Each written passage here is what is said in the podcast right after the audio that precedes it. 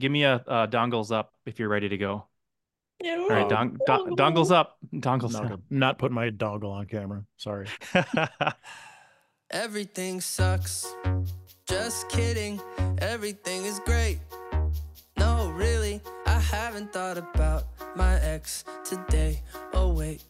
Fuck, I just did. But I went. Hey, what's up, everybody? Welcome back to another Bad Weather Podcast, the one and only podcast dedicated to men's mental health and women's mental health. We always say that every single time, too, because all of our listeners are w- women now. John, I think I've transitioned to all of our listeners are women. Wow, we've made that's. That's quite a transition. Uh, yep. Yeah, I'm gonna I'm gonna leave that sit right where you left it. Uh, this is the sound of my voice. I'm Jonathan Miller. Thanks for having and me. And I'm J P Hurley. Thanks you guys for joining us. Uh, got another phenomenal show here again. Uh, again, I think this might be the thirty-sixth, thirty-seventh show we recorded. And I'm pretty pretty sure I've said the word phenomenal with every single episode. Uh, this if we one ever is have no one that's not, right? We're in real trouble if we ever have one that's just subpar. I don't know what we're gonna. Are you gonna say before we? Get I was into gonna that ask one? You. Would we, we got a really subpar it? Show coming for you? Like most of our listeners just skip it. Like ah, we won't yeah. listen to this oh, one. It's not good. It. Yeah. Exactly. Well, guess what? The reason it's so phenomenal is we got some uh, special guests once again. I feel I feel like our episodes are best when we have guests, and I didn't intend to rhyme that, but I did. Um, we have the, the ladies from The Other Woman um, on with us to talk about infidelity this week, and I'm really excited about it. Uh, joining us, Chelsea. Chelsea, what's going on? What's up? What's up? I think you got the name of the podcast wrong, though. The Other Woman and the Wife. You got to scroll the down. The Other Woman it. And the Wife. I abbreviated it automatically, didn't I? Yes. Something. Yes. Truncated? Yeah. The Other Woman and the Wife. Chelsea, thanks for joining us. I'm excited to talk with you about some infidelitous things. Infidelitas. Is that a word you just created? Uh, I'm going to ask jo- Jonathan is our resident um, linguist. So I'm going to ask him if he knows if that's a word or not. John, y- yay or nay? It is not a word. Dang Incorrect. It. That is totally a word. Oh, yeah. Hey, there we go. Whose, whose voice is that, J P? That was Sarah joining us also from uh, The Other Woman and the Wife. Chelsea, I got that right that time, didn't I? Mm, you did. Sarah, what's right going on, Sarah? Time, right? You're the other woman. I'm your wife. It's fine. Like, do you guys represent, each of you represent one share of that title? Is that what's going on here? No, the title okay. came to be because I have played both roles to the same person. So Ooh. When I was, you know, kind of noodling on what I was going to call this little creative endeavor, I was like, ooh, what about a healing conversation between both sides? And then I started thinking like, wow, I actually have the perspective of both the other woman and the wife, not necessarily the betrayed wife, but I have experienced betrayal in different forms. Holy That's cow. A great way to get into your story, Chelsea, if you want to kind of break it down for what, what it is you're doing on this, on this podcast of yours and how you came to it. Yeah. Uh, I decided to spend some time reflecting on my own choices uh, about ten years ago when I found myself inside of an affair with a colleague whom I exited my marriage with and proceeded into a marriage with him. And my biggest fear was that I would do it again. So I had to really understand why I made that choice. And then I had some like stellar moment where I was like, why is nobody talking about this with people? Like, where do people go when they've made the choices that I've made, and how do they learn from them? And I just remember after D-Day looking on Google, and everything that existed was reconcile the relationship, even though innately I knew that was not what I wanted to do. So once I realized that there was a resource missing from the market, I did what, you know, I do best, fill a need. So I decided to, uh, you know, really take it next level and open up a more collective conversation around why infidelity exists and what we can learn from it. That's really cool. Yeah, that's kind of what we did with this show, too. We just we had a hard time finding anybody who was just open and vulnerable in the male space talking about divorce and relationships and separation and everything else. A lot of it was like, pick yourself up by your bootstraps and, you know, go do some push-ups and work it out or whatever. And uh, we just didn't really hear anything that sounded like the things we wanted to hear. So that's why we got into this. And we did a whole bunch of push-ups and it just wasn't on its own. Yeah, it wasn't helping fucking enough. Shoulder is killing me. It's like, uh, you're I getting think... a divorce, do a bunch of push-ups.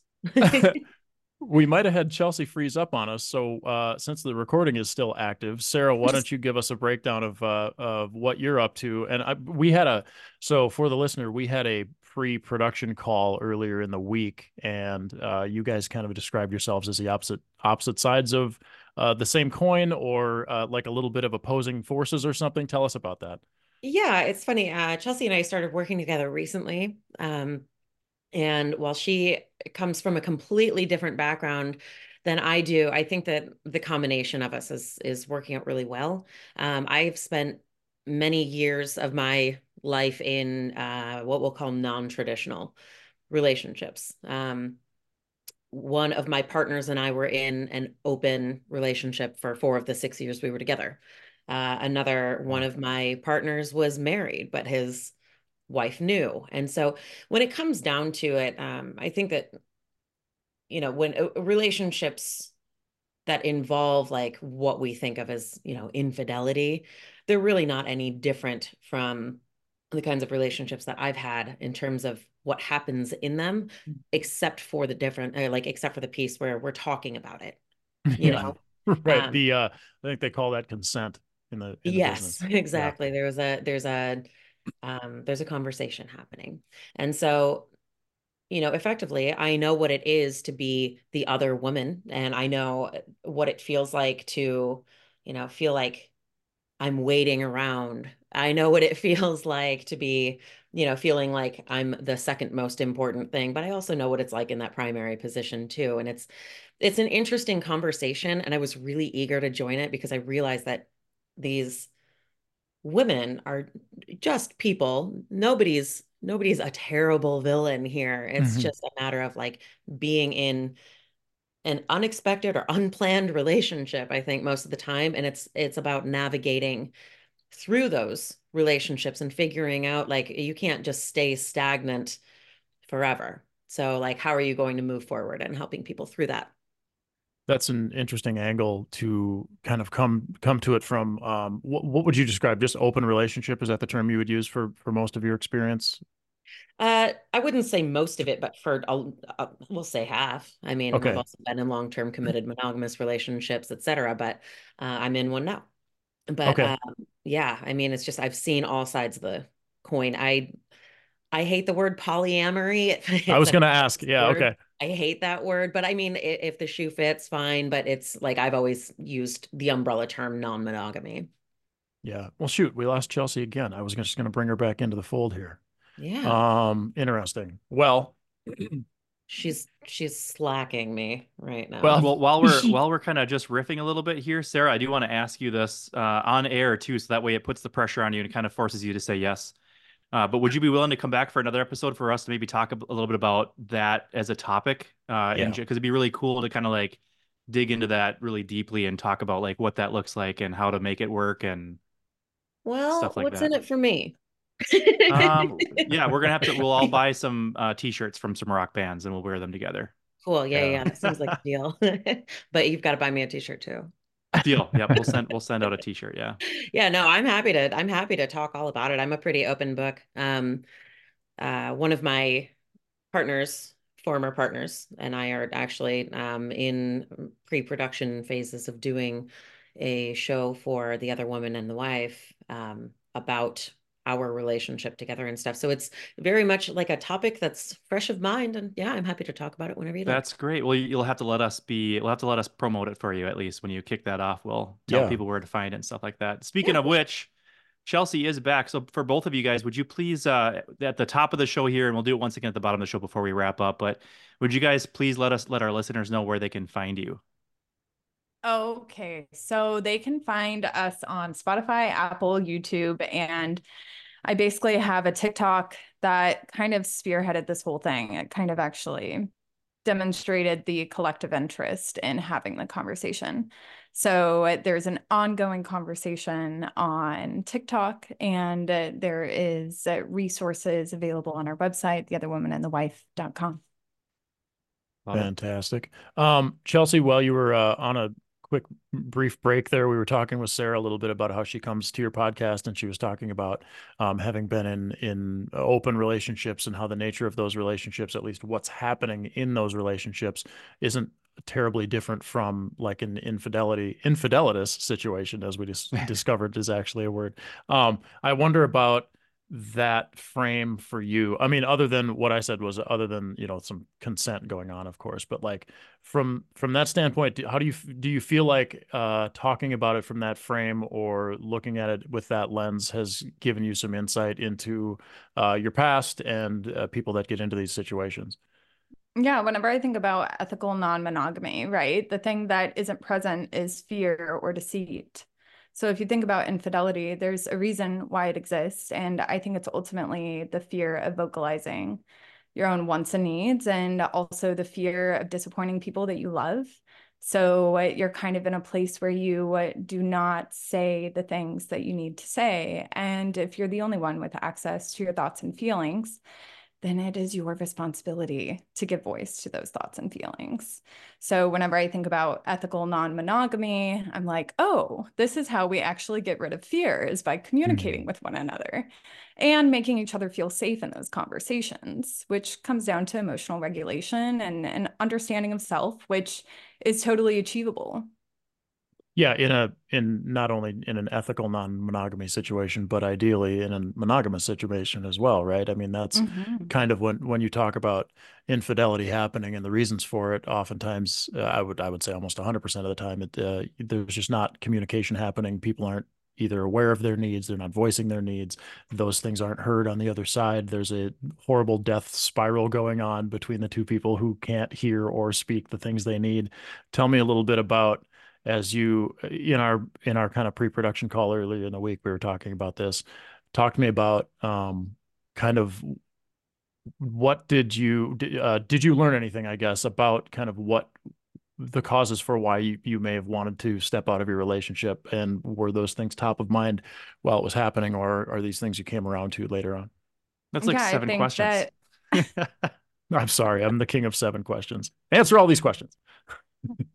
So I think that when you are assessing somebody's choices, you really have to take into consideration the circumstance that they are in.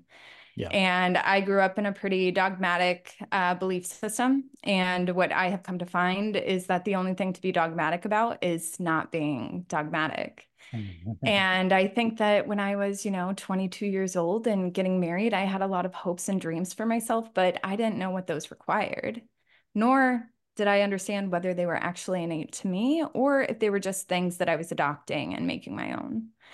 Um, so I had spent some time really trying to discern what it is to be human instead of what it meant to be happy. Uh, I really started to understand that peace and happiness was a individual pursuit, and it didn't depend on relationships that I held. Um, it did under, it did require me understanding the world that I lived in and why we as a society condition children to think and believe a certain way. And it all comes down to wanting to protect the child, I think.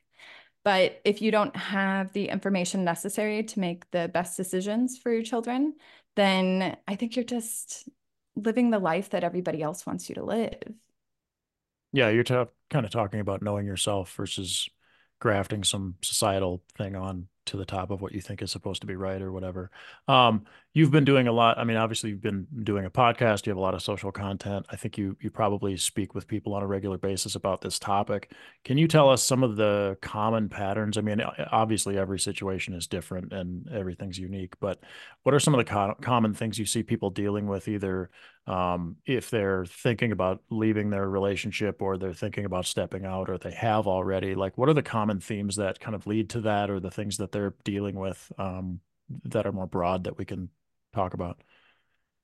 I think that some of the commonalities that I find among my clients and my community members is that they are really ashamed. They're really ashamed to feel what they feel. And I think that shame silences you in a way, because you start to believe that you are bad for feeling the way that you feel. And uh, I'd also just like to note that all thoughts and feelings are valid. That doesn't necessarily mean that they're true. And really taking the time to discern the truth of your thoughts and feelings is where the growth comes into play. Um, but the commonality is definitely guilt and shame. They're just absolutely covered in it, and they don't know how to communicate vulnerably because they take responsibility of other people's reactions and emotions. So if I am a wife who believes that I should not feel, I'll say, desired by somebody else, even though I do feel it, I think that's where the denial comes into play. So I think there's there's the uh, being honest with the reality of your situation and the lack of investment in connection inside of relationships. I think often we neglect our relationships because it's easy. It's so much easier to just kind of sit back and be like, well, we're married, so we're just going to sit in it anyways. Yeah, or this is the and, way it has to be because this is the way yeah, it is. Yeah. Yeah. Instead of really taking the time to determine whether the relationship is done. Like, we don't have to hold ourselves in these paper cages for longer than we actually need to. What do you, uh, what do you help, how do you help people kind of discern between what reality on reality's terms versus kind of their own, um, their own, whether they've rubbed their own stink on something that maybe not actually happening, or, or maybe they're, they're feeling, um, they're feeling slighted, or they're feeling unheard, but maybe they haven't appropriately communicated the things that they think they're trying to say. How do you help people sort through that? I start to listen to them. I start to listen to them and I challenge them in a way that I will challenge myself. So if a client comes to me and says, oh my gosh, this person has not texted me back, they don't love me, and they start to develop these plot lines inside of their head that kind yeah. of creates a little bit of craziness. And so what I do is I say it again. I said magical thinking. There's a lot oh, of good. magical thinking. I think that, that that would also be a big theme. Go on. Yeah, sorry. That's okay.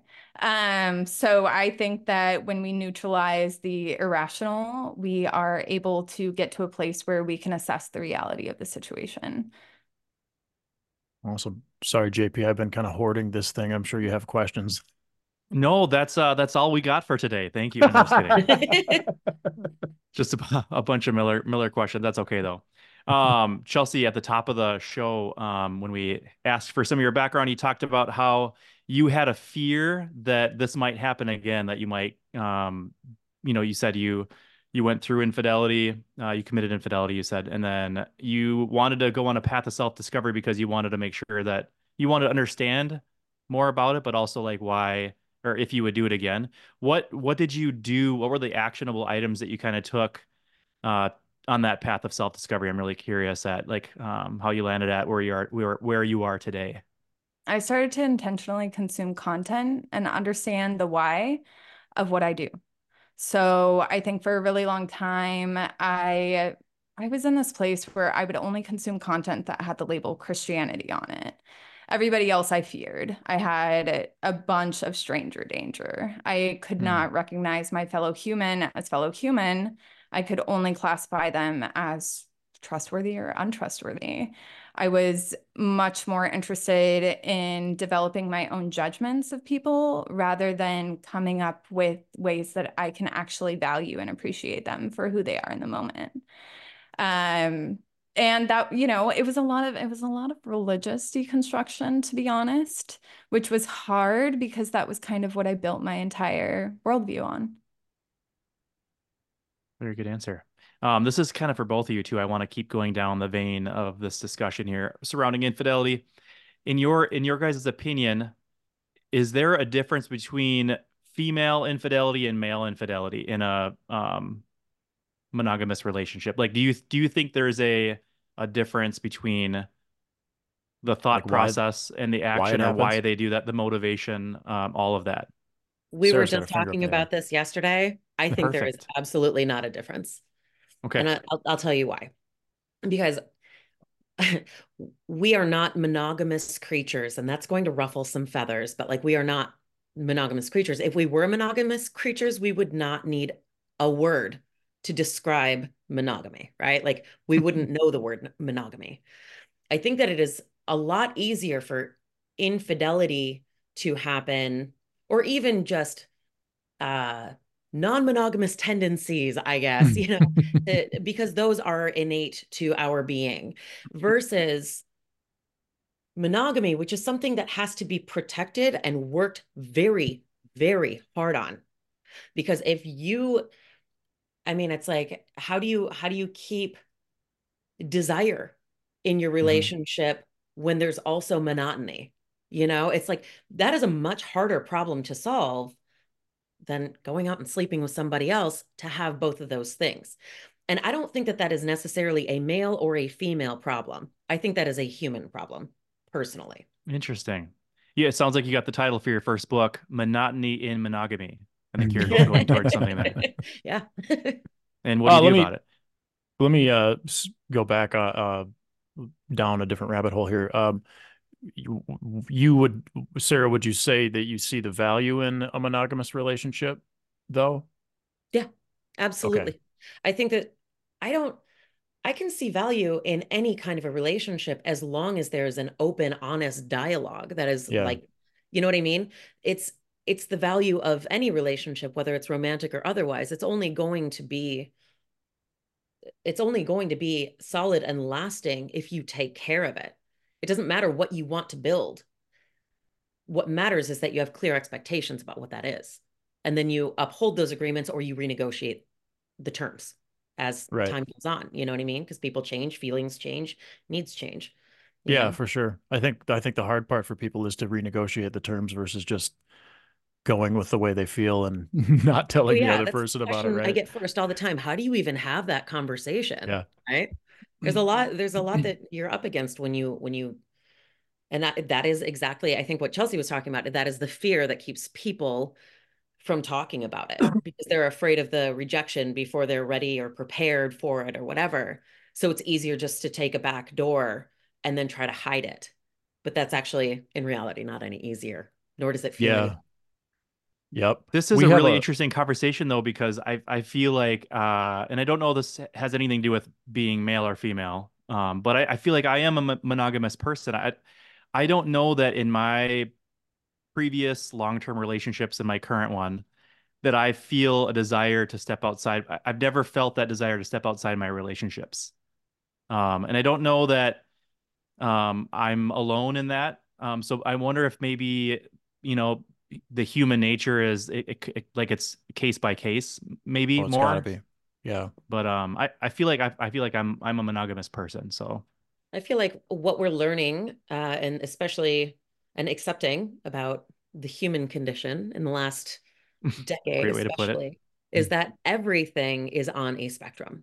Yeah. Right.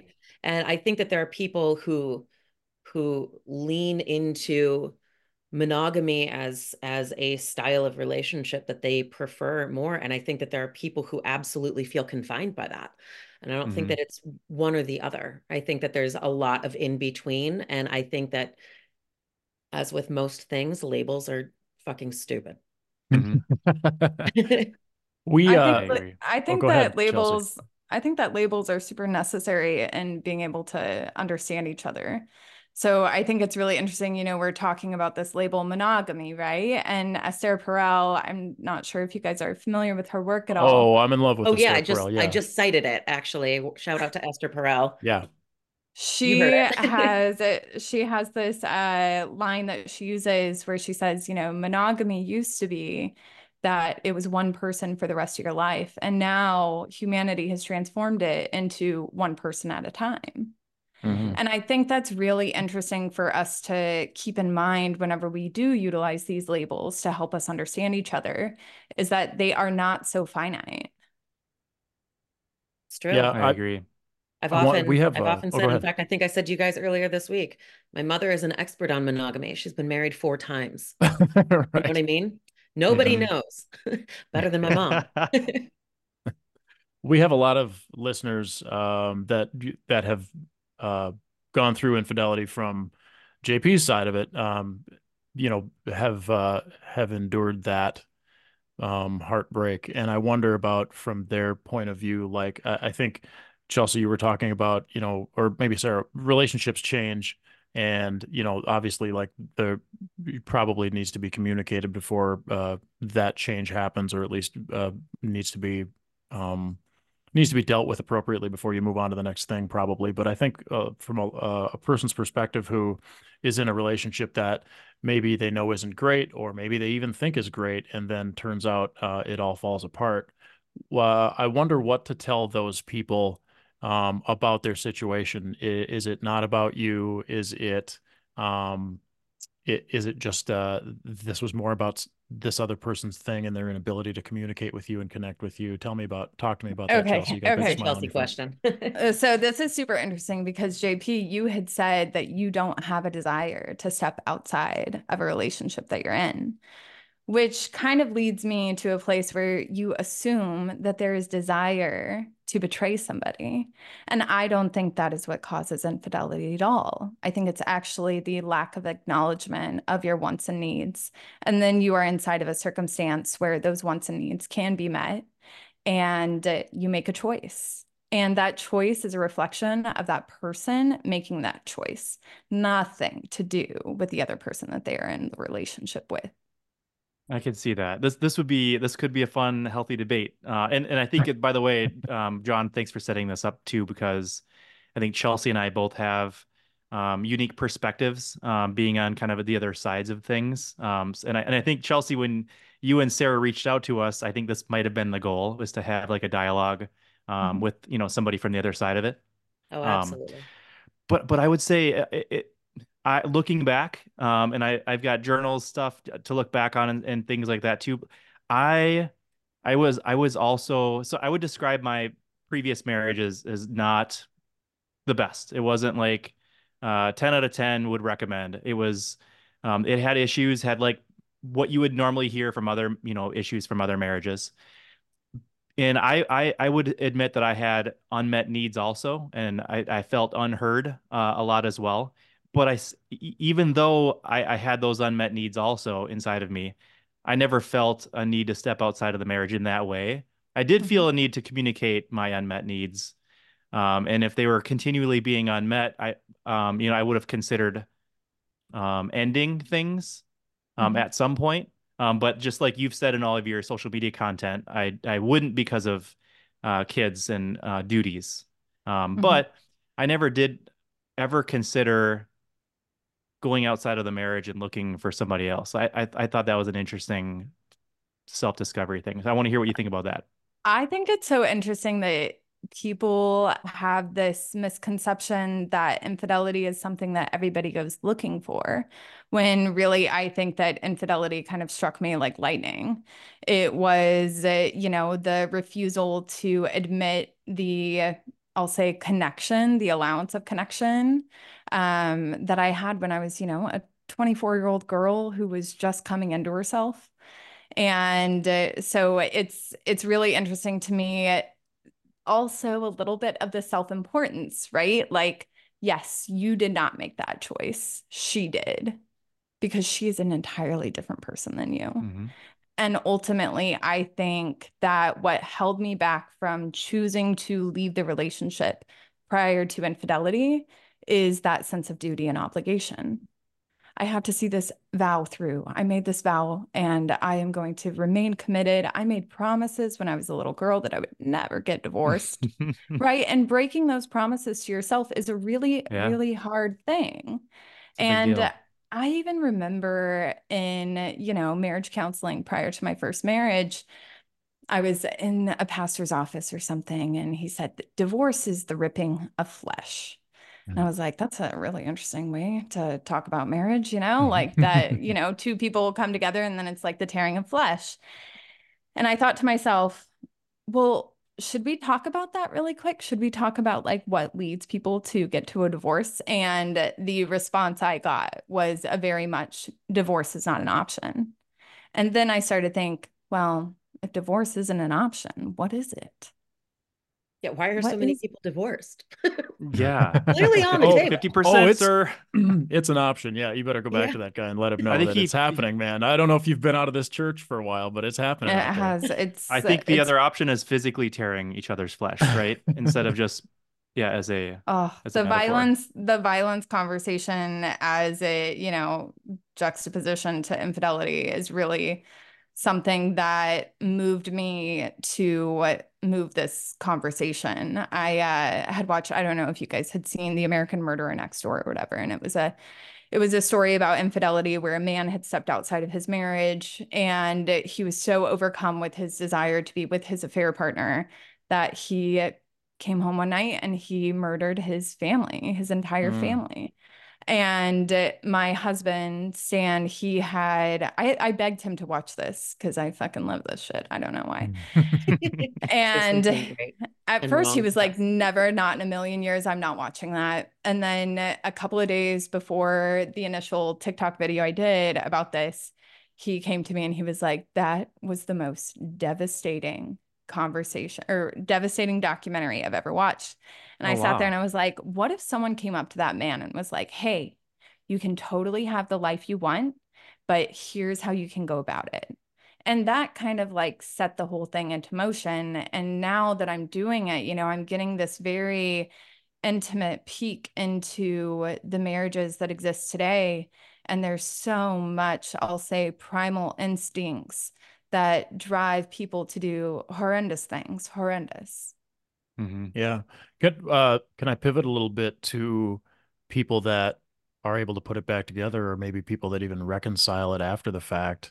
Um, because you, I think you're right. You can have the life you want. And I don't think that necessarily means you have to leave your relationship or step out of it to get that either. Mm-hmm. Uh, if somebody had sat down with this, this poor guy and, uh, and had a talk with him about being more clear about his needs, communicating them in a, in a way that they could be heard, and, you know, with the other person obviously in the room too, or some at some point. Um, but talk to me a little bit, because I think in our uh, in our previous chat you talked about having um, met some people that uh, were putting it back together after like ten years, I think. And I'm I'm curious like what that took, and um, what you think about people who are considering stepping out, um, doing a little more reflecting, and maybe finding that they could be they could be okay in that relationship. I think that reconciliation requires space. I think that when infidelity strikes a relationship and you have two, I'll say, authentically honest people who have chosen a path that doesn't necessarily align with them entirely, um, you need space. You need time and you need space in order to reflect on what it is you actually want out of life in general as an individual. So it almost becomes relationship irrelevant, and you really start to dive into the relationship with yourself and figuring out what goals you even have in place. You know, I think that a lot of ways that we lead ourselves into dark places is by having improper goals. You know, J P, you had said it, uh, about your previous marriage or your previous marriage, right? Yes. I relate so much because I'm like, it's, it's a marriage, right? It's like any other marriage. But what I felt about my past marriage was it was a proper marriage. I was setting myself up properly. I made sure to find somebody who had a solid upbringing that I did not have. I made sure to find somebody who was capable of doing things in life that I really wanted to do.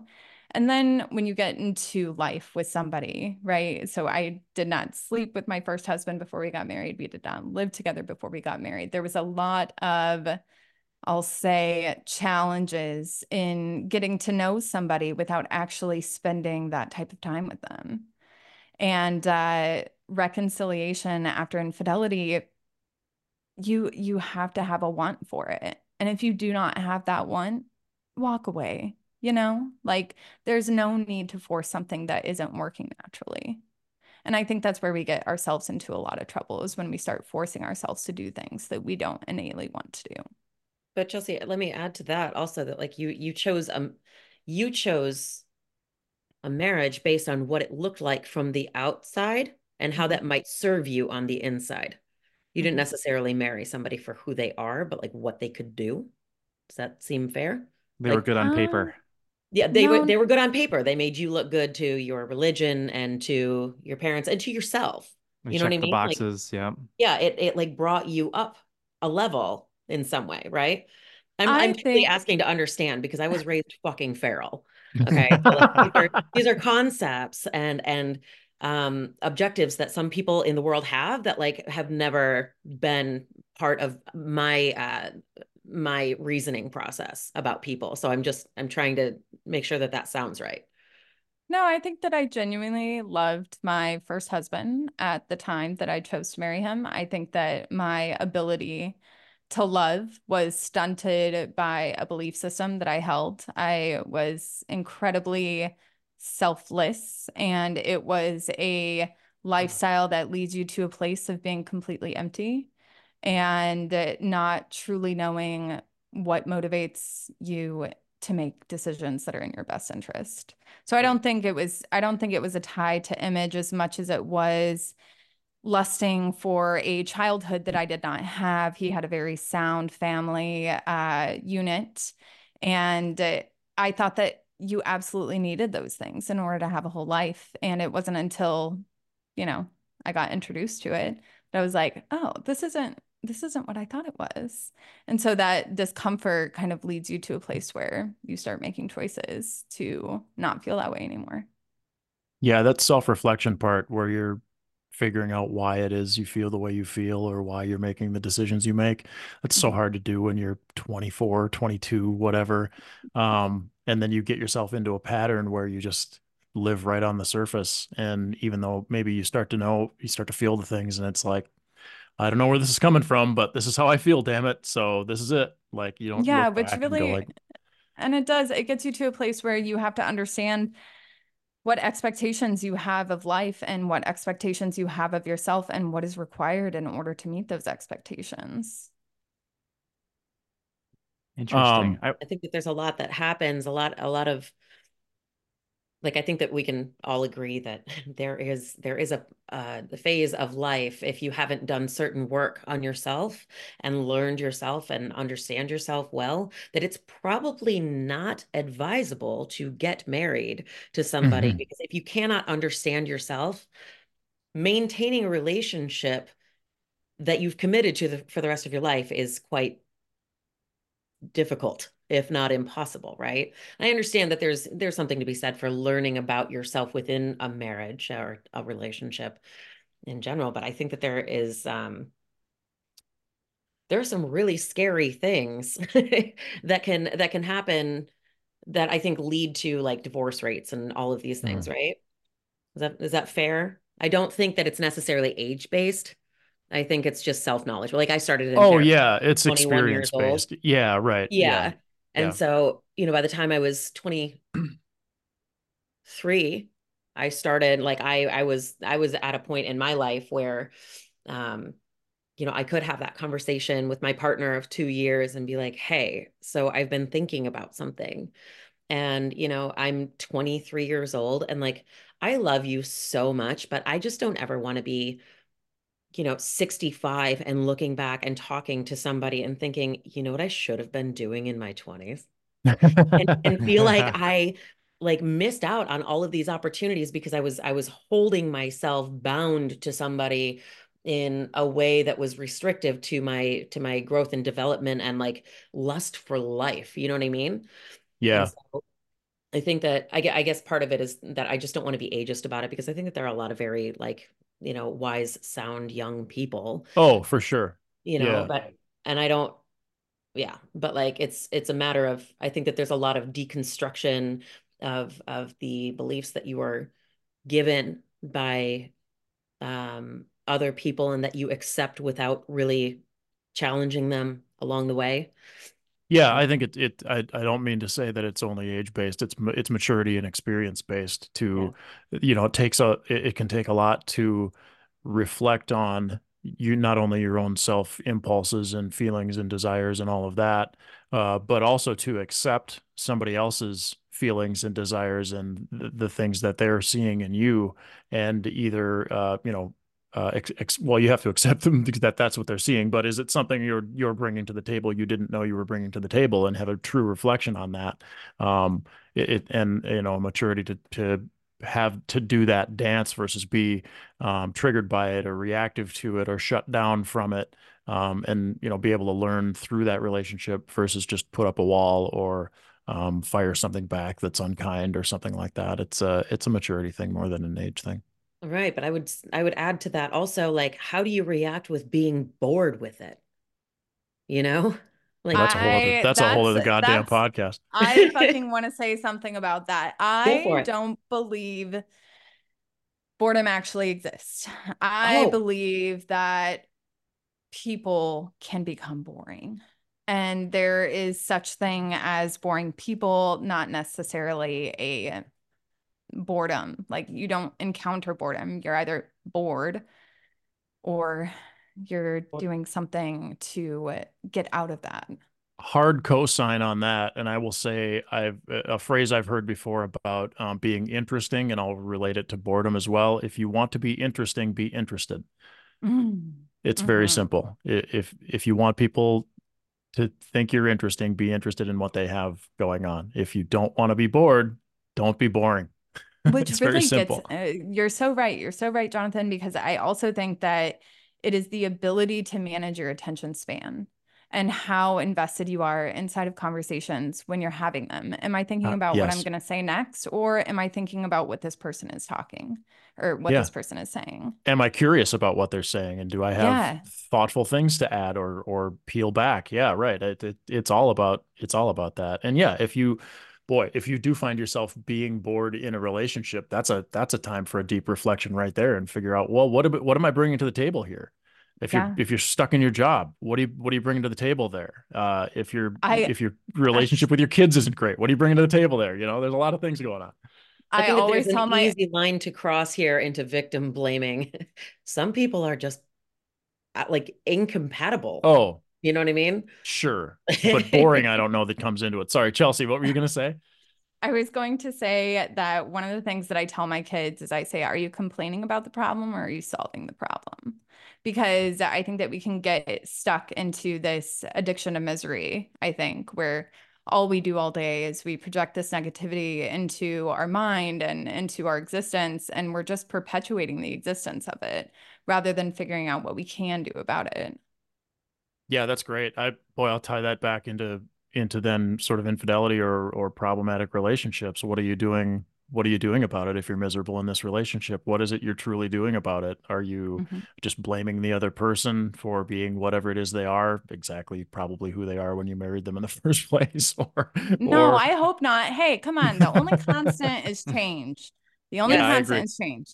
And if we are not embracing it, then we are working against the way that the actual universe works. Amen. I agree to that too. Um, Hurley, got anything else uh, you wanted to get out of these two ladies before we yeah, move on? Um, I have a, a slew. I have a million questions, uh, discussion points. It, it might have to be something, because I know we're getting a little bit late here, but it might have to be something we'll have to pick up on a, a different episode. And I, I like, I really, I want to spend some time rapping directly with Chelsea to talk about like the dynamics of like her perspective versus mine. I don't know that we've oh. had a chance to really get into that with this episode. Sarah, you and, and I will just play mediator on this. I like this. Yeah, yeah maybe. Or but you there, and I, I can have our own a... conversation about non-monogamy. At the okay. same time, it'll just sound like a disaster. Like we're all talking. All at the exact same time.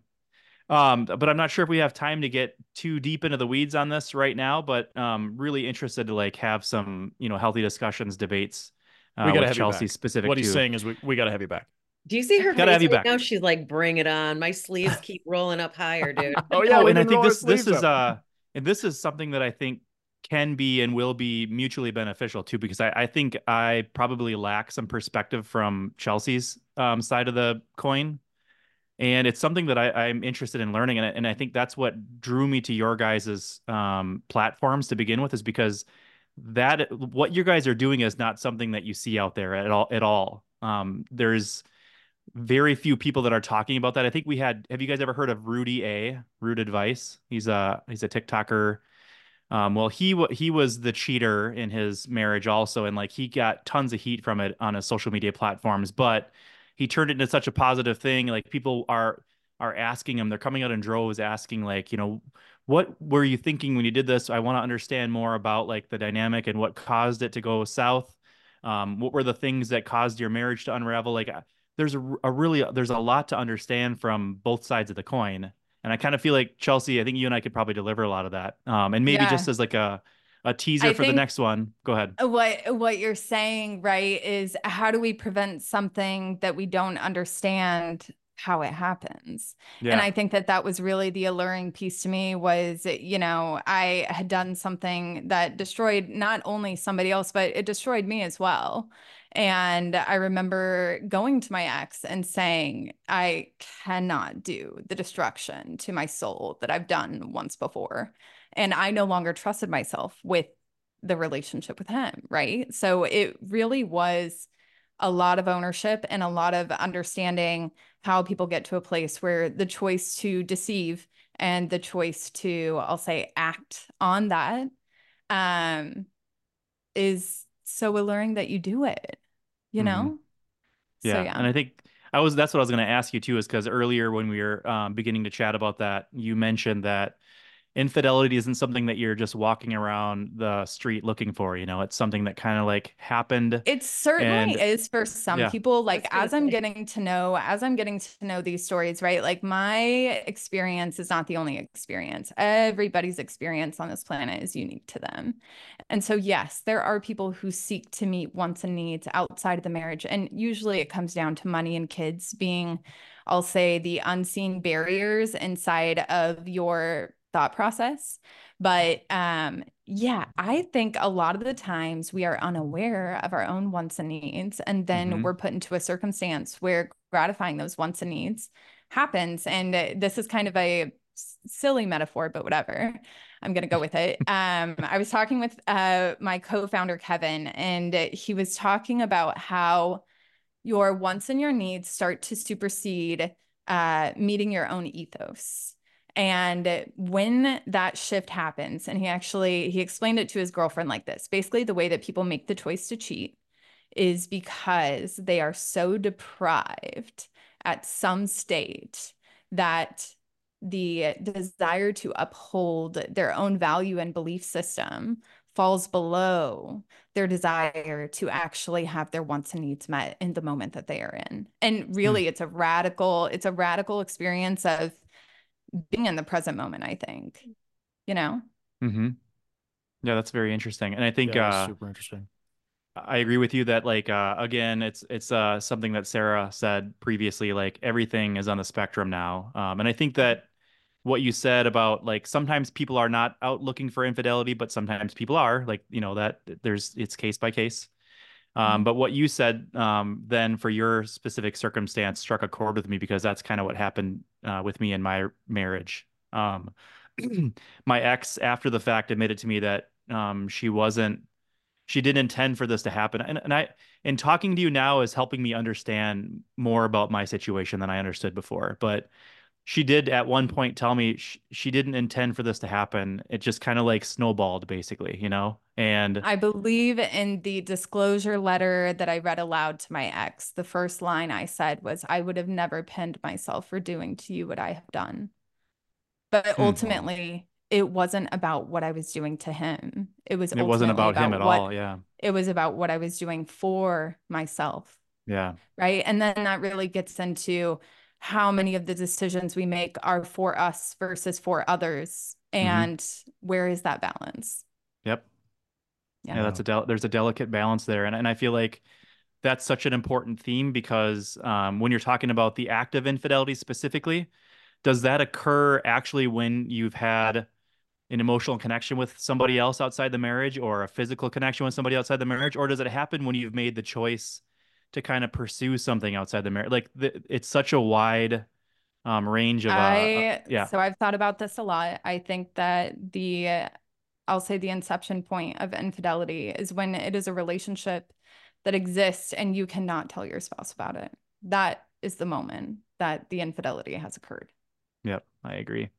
Mm-hmm. Um, holy cow. We gotta, um, we gotta wrap up here. Um, we got a hard stop here for this episode, but uh, I, I feel like This this was beginning to escalate to a point where um, we could maybe have some like really true sharing. So we're gonna have to do this again sometime. So we're gonna we're totally, gonna book some totally. some time and maybe even have like a part two. We'll just call it a part two, and we'll let we Sarah can. and John uh, do their thing um, at the same time. It'll be fun. They'll be the you and I. We'll just get on a different podcast and we'll talk about yeah. uh, I don't know band t-shirts and um, ethical oh, non-monogamy, I guess. I don't know. I have there no you go. By, by the way, I no bottom to the well of shit that I can banter about. So awesome. We'll have many different podcast episodes, not, not even pertaining to relationships or marriages or anything.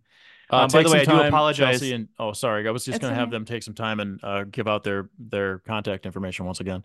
Oh, okay. If if you want me, you will find me. I trust uh, you have the capability to find me if you actually want to. So I'm not going to do that. But I did want to say thank you to both of you, J P and Jonathan, for even responding to our initial contact. I, you know, I'm really putting myself out there, and Sarah has been super helpful in trying in informing me on how I can get my message to the people that I intended to. So I appreciate your support and your understanding and your compassion as it relates to the topic. Yeah, thanks for coming on, and hopefully we can come on your show. Uh, not to put my oh, foot in the door, but I would love to be a. Love that was the day. initial contact. You know, I you think like, we reached out to you because we wanted to be on your pod? No, no, no. We wanted. we had no idea. We had no I was damn actually, idea. I was actually flattered that you guys were like, okay, so we'll record on Friday, and I was like, all right, we're recording on Friday then. Yeah, we're pretty freewheeling. When somebody's like uh, interested in anything we have to do, we're like, ah, oh, record it and uh, put them on the screen, and let's see what happens. Perfect. Awesome. Exactly. Well, um, just for the listeners out there, for all the Kims and Jims, check out the show notes. You'll be able to find uh, where to find Chelsea and Sarah on their social media platforms and else elsewhere. You can find uh, Bad Weather on social medias at Bad Weather Pod. That's uh, X, um, Instagram, and TikTok. Not super active, but maybe we'll become more active. Um, also, make sure you check out our website, bad weather wellness dot com. And as always, thank you so much for listening, everybody. Bye. Take care of yourself. Bye-bye. I wanna forget my bad days, all my bad days, and be okay, and be okay. Spend my spare change down at the arcade, and then I'll say, I'll say everything sucks.